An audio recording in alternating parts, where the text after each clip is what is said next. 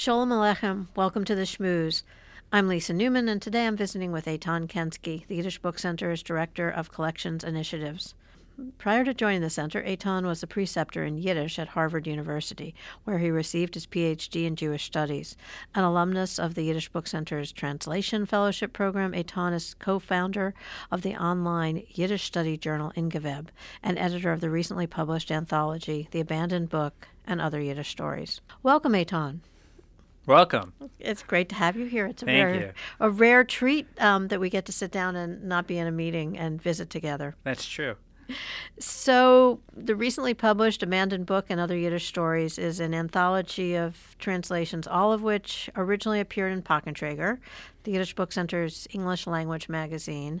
Um, and I gather from what you write in your introduction, uh, Pakn Treger published its first translation in 1982.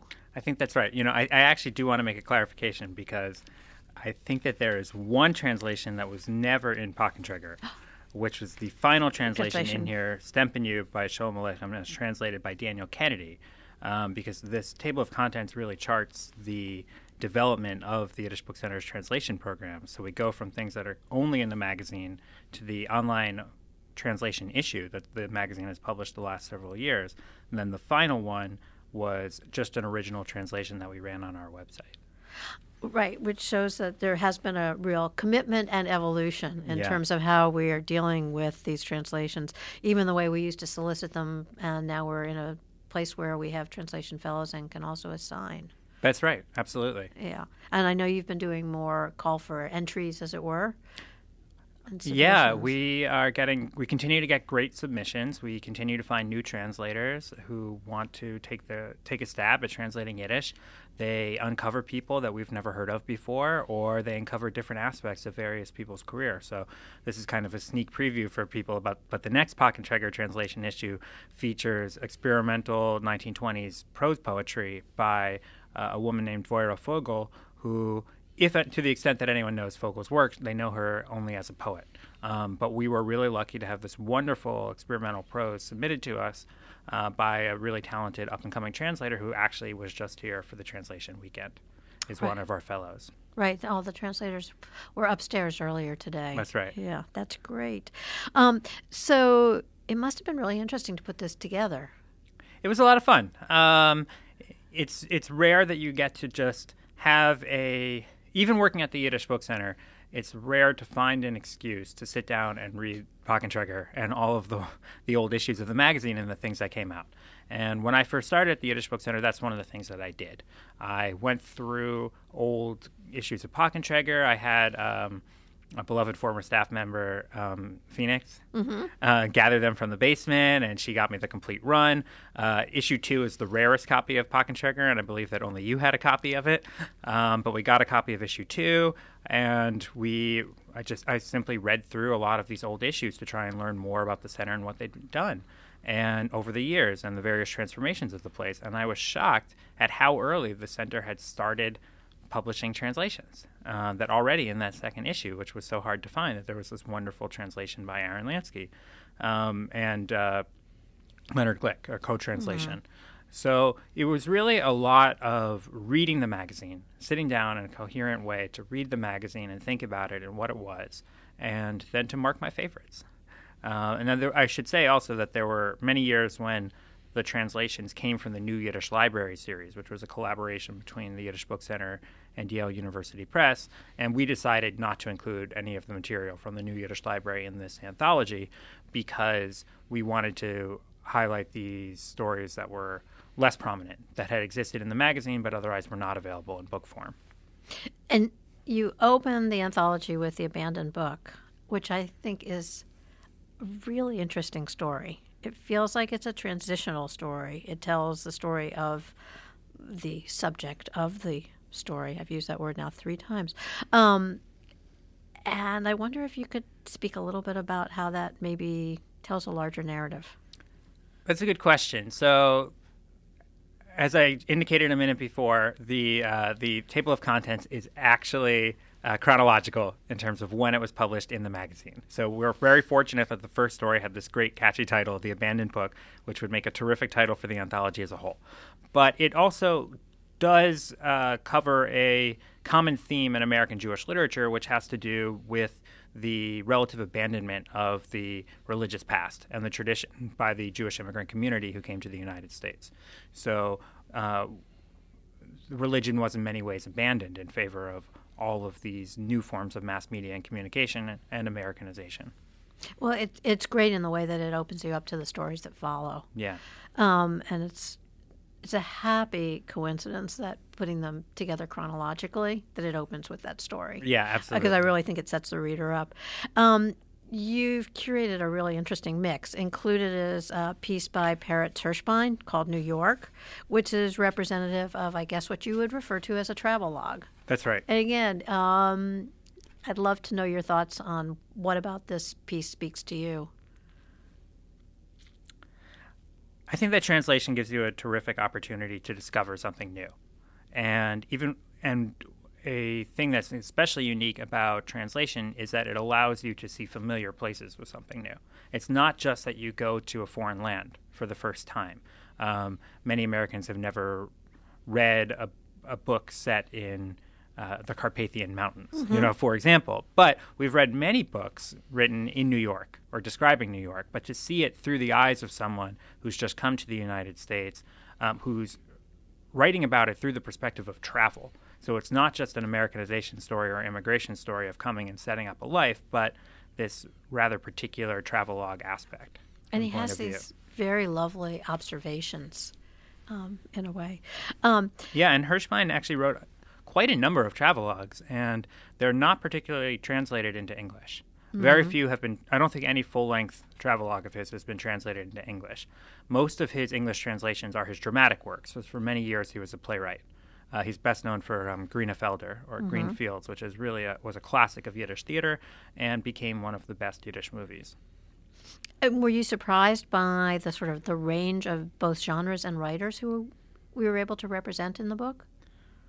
I wasn't surprised by it because I'd seen it in the magazine, oh. but I, I do okay, think. But when you see it all together, yeah, when you see it all together, it, it's true. I mean, I think what's interesting about the table of contents is you do have some of the more household names of Yiddish literature. You do have Sholem Aleichem. Um, you do have Isaac Bashevis Singer. Mm-hmm. Uh, we have two stories by Isaac Bashevis Singer, and we do have David Bergelson. But then you have all of these names that I don't think are particularly well known, even to experts in the field. Um, for example, um, Yechezkel Keitelman, uh, this wonderful story, Zina. Um, that's someone I had never heard of before. Mm-hmm. Or Yente Serdatzky, this wonderful story, Search for the Woman. That's another fantastic story by an excellent translator that is just surprising to find. It's, it's un, very little like that has been put into English. I love the way they also hold together um, as a compilation of stories. Um, I think I, there is probably an American bias because you of, think? yeah, because of my natural interest. I do think that there's a bit of an American or New World bias to these stories. Um, but I think that probably also was reflective of the magazine as a whole and this, its being in the United in its mm-hmm. being in the United States and speaking to a Jewish American audience. Is there one story that you think is sort of this is a okay question to ask quintessentially a Yiddish story? I don't know.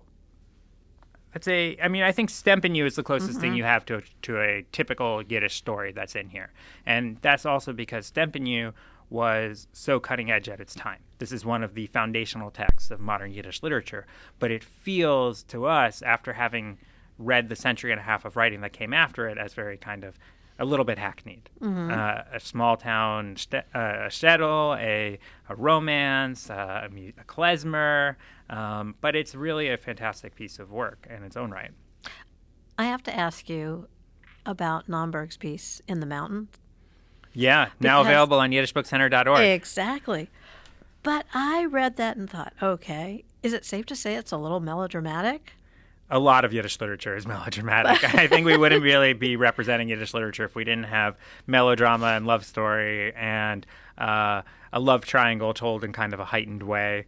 Um, most Yiddish literature was not high modernist. Most Yiddish literature that was read at the time was what people wanted to read: melodrama, um, suspense, Okay. And you can learn more about um, suspense fiction in Yiddish or Schund at yiddishbookcenter.org. That's true. We have a one of our fellows, Alyssa, just wrote all about it. That's right. Um, then there's a piece um, by Bluma Lempel, The Death of My Aunt. And the opening sentence reads In the early hours after midnight, the telephone sounds entirely different. All right. Um, as somebody who doesn't know the entire canon of Yiddish literature, for me, it was like it opens with a telephone. Um, I wonder if you can speak a little bit about. Now, this is a writer who lived until 1999 and chose to write in Yiddish throughout her life. Yeah, I'm not sure that chose to write in Yiddish is the right word. I think we sometimes say that, but I think it uh, Yiddish would have been her natural language. Mm-hmm. Uh, the choice would have been to be to try and develop herself so proficiently to speak to write in English that she could write in English. This was really her language of expression. This was the language that she was most comfortable in, and where she was a terrific writer. Uh, but she did write in this period where we don't often think about Yiddish writing. But what, what excites me about this volume as a whole, and I know I'm getting away from your question somewhat, is we actually have a number of people who uh, of Yiddish writers who wrote after the war featured in here. We have uh, that story by Bluma Lempel. We have a story by Avram Karpinovich or um, or Abraham Karpinowitz, as it's sometimes written out, and there's another one by David Katz uh, and Yente Mash, and these are all stories that are written after what we think of as the major period of Yiddish literature. And how influenced And so, so too with the Isaac Yeah. Bashevis Singer stories that are actually in here. Yeah. Um, which again surprises me as somebody who's coming to this literature, you know, within the last few years. Um, and I wonder how much the earlier writers influenced their writing or not, or it's just that they wrote in Yiddish and that's the common thread. I think that they did. I think that Yiddish literature really uh, had an awareness of itself, or Yiddish high literature. There were not only was there an agreed upon canon of three writers of Shlomo Aleichem, Yud Lamed Peretz, and Mendele Moykher Sforim, but there was also an implicit understanding of who the next round of major figures were. Um, the Sholem Asch of the world, the Avram Reisens, names that are less well known to us today, with the exception of perhaps Sholem Asch. Um, but in their time they were widely popular and respected. So I do think that there was an awareness of what came forward, and you often have Yiddish writers who see themselves within a particular modernist tradition.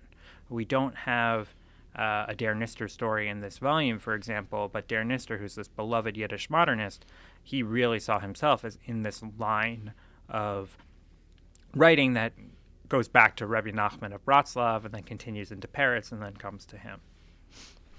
And is there one story that was a great discovery for you, or that's a favorite? I think there are a number of these stories were discoveries for me when I first found them. The Blue Bluma Lempel story that you highlighted, Death of My Aunt, that just kind of seized me by the throat. I was so blown away by it. And I think we were debating which Lempel story to include in here. And uh, you and I went back and forth, and I was just like, no, this one is much more grabbing. Um, it's a little behind the scenes for our for our audience. And he was right. He's always right. Uh, not always. Um, It is a great story. yeah, that one really struck me. Um, I was involved in editing a couple of stories, not just for this anthology, but some of these stories uh, I edited for the last translation issue. And um, On the Landing by Yente Mash was one that really surprised me. I think that's a terrific story. It's very classical in a way, but it has a, in terms of the suspense that it tries to draw, but it has very there's there's moments of irony that are really interesting and fascinating. And were there one or two writers that you felt had to be in here, or it was just the strength of the stories that made you choose them? I do think that I wanted to represent the major Yiddish writers that had been included in Pakn Treger over the years. And to some extent, I was surprised by how few of those stories um, had been in the magazine. It really shows the wonderful diversity and that we've had, the openness we've had to Yiddish writers who are lesser known um, to featuring their translations. That's great. So, a um, couple of other questions for you on the translation front. Um, you mentioned that you're working now on this next digital translation issue, That's right. um, and you're also working to publish on our um, the Yiddish Book Center's website more frequently Yiddish yeah, we aim for a Yiddish story every month. Mm-hmm. Um, sometimes you have short months like February and long months like March. So there'll actually be two Yiddish stories in February. One the very first Friday of, uh, sorry, very, uh, two Yiddish stories in March. One the very first Friday in March, and one the last Friday in March. Um, but you know the the translation issue is great.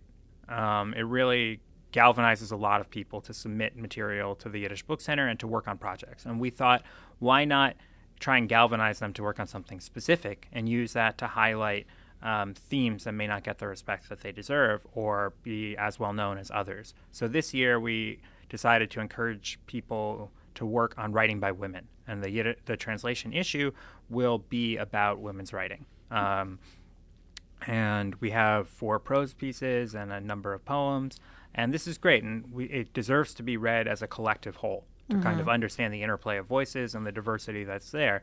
Uh, but we also want to keep featuring these wonderful stories that people do submit to us year round.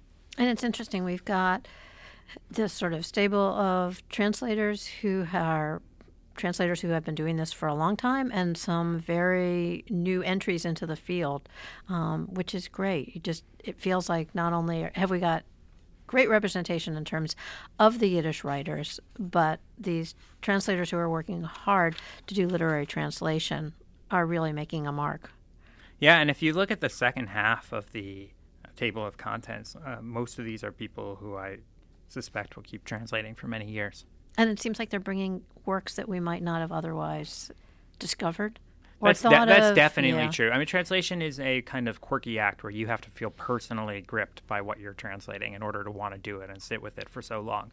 So it doesn't surprise me that you often have um, texts that uh, make a strong impression on the translator, uh, but Mm-hmm. weren't as well known to the broader audience.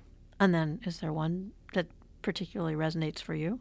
Of these, Uh, no, for you, if you could translate. Uh, Uh, I'm a writer. s- sometime Yiddish translator. Uh, I prefer that to erstwhile Yiddish translator. I, I do think it's sometime. Um, I was translating the work of Michael Felsenbaum, who's a postmodern Yiddish writer, and I do intend to get back to that. Uh, I was I also um, am in the middle though of translating a uh, novella by David Ignatov, who is an American Yiddish modernist, and that's one that was one of the foundational texts of American Yiddish modernism. It's called Phoebe. So the first draft of that is done, and now I want to work on the second draft. Wow. Well, thank you, Eitan, You're welcome. for editing the ver- this great book, uh, The Abandoned Book and Other Yiddish Stories, um, and for all the other work that you're doing in translation, as well as archiving and collections. And Yeah, I really hope that we stuff. record this either to DAT or reel to reel because we have a reel to reel player in this room. Well, yes, as for you, we will do that. We'll make sure it's on We're all so of those focused media. here yeah. about digitizing Digitizing our collections, collections. but we should analog guys Okay. uh, a number of them as well. All right, we'll commit to analoging it. Thanks again. Great, thank you. Yep. You've been listening to The Schmooze, a production of the Yiddish Book Center in Amherst, Massachusetts. To learn more about this podcast and to subscribe, visit our website, yiddishbookcenter.org. This episode is produced by me, Alexis Owing. And until next time, be well and be healthy.